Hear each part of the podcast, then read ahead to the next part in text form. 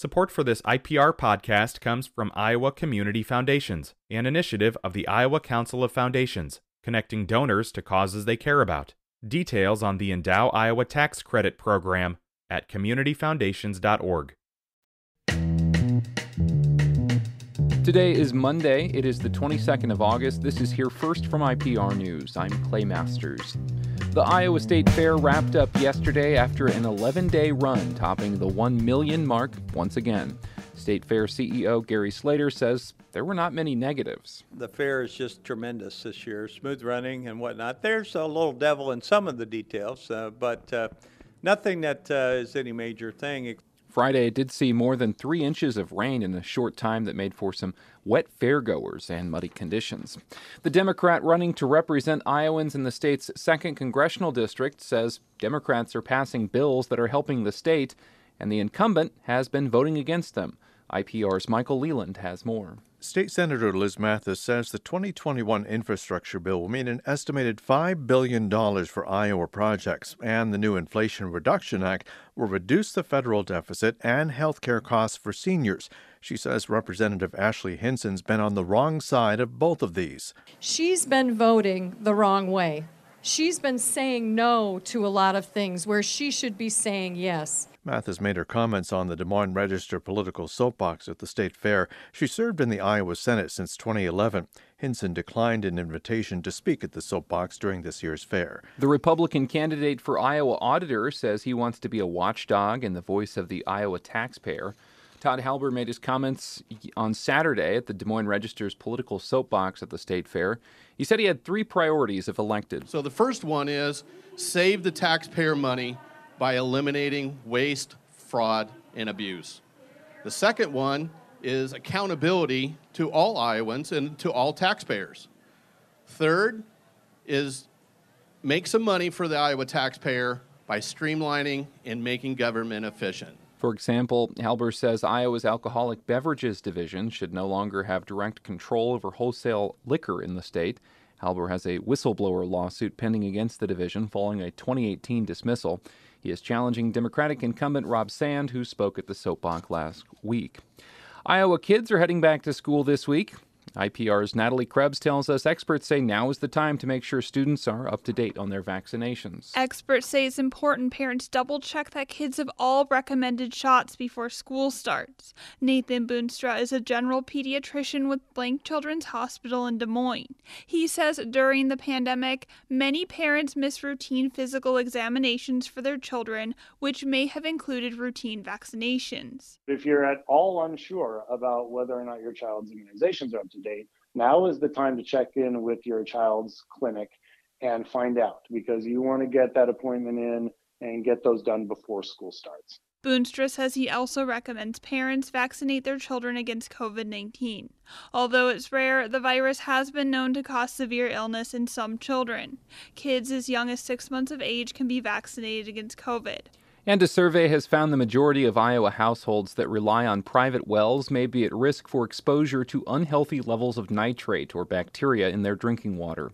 The Iowa State University Extension and Outreach Survey found 90% of households do not test their water annually. Jamie Benning is the Assistant Director for Agriculture and Natural Resources Extension at Iowa State. She says part of the issue is because regular testing is not required by state law, but it is important to make sure drinking water is safe. Put it on your calendar, maybe around your birthday, maybe ahead of the holidays, a time that you'll remember and, and treat it like any other health um, action that you take. It's estimated about 7.6% of Iowa households use well water. This is Here First from IPR News. I'm Clay Masters. Hi, it's Terry Gross, the host of Fresh Air. We bring you in depth, long form interviews with actors, directors, musicians, authors, journalists, and more. Listen to our Peabody Award winning Fresh Air podcast from WHYY and NPR. For many patients with long COVID, life does not go back to normal.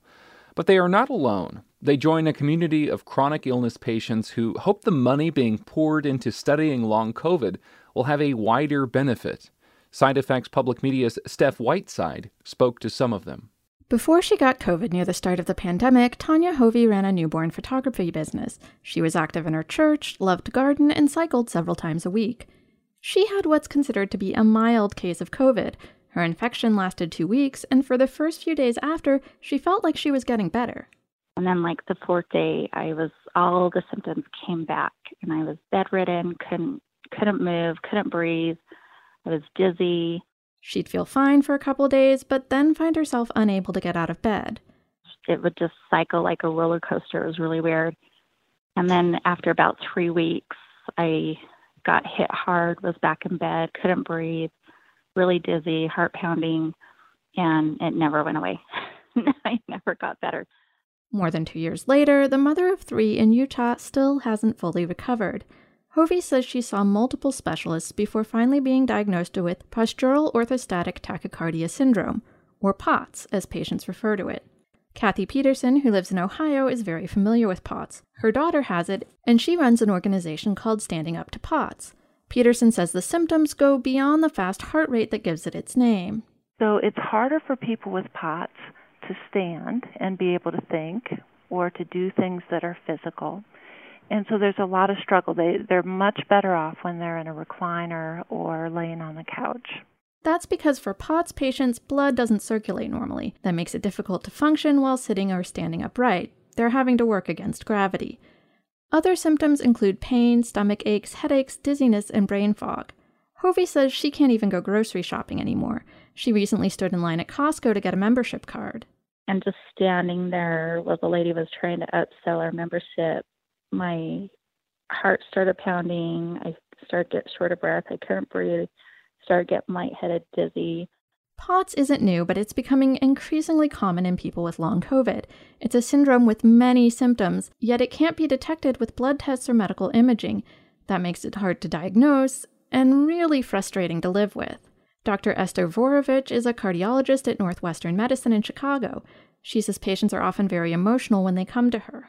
I have a lot of tears in my in my long haul COVID clinic because people have been kind of told that they're crazy, you know, in, in, in, in different words, or sometimes in those words, but but but in different words that they're crazy and that it's kind of in their head. So she takes time to listen and acknowledge their symptoms are real. There are few treatments for POTS, and most people have to change their lifestyle to manage their illness. For Tanya Hovey, that meant closing her business, relying more on her husband and children. She can't ride her bike anymore, but she has found one physical outlet swimming. Because the water is a compression on my body. It's like wearing compression tights, like uh, a whole outfit compression. And so the water helps us not have to fight gravity. And so it keeps the blood up to my head. So swimming's fabulous. Kathy Peterson says she and other advocates hope the new attention on POTS due to COVID will lead to more answers, benefiting all patients. The pandemic has been horrible in so many ways, but in a strange way, it's been a silver lining for these chronic illness communities who have been around for a long time, but nobody's really known about them.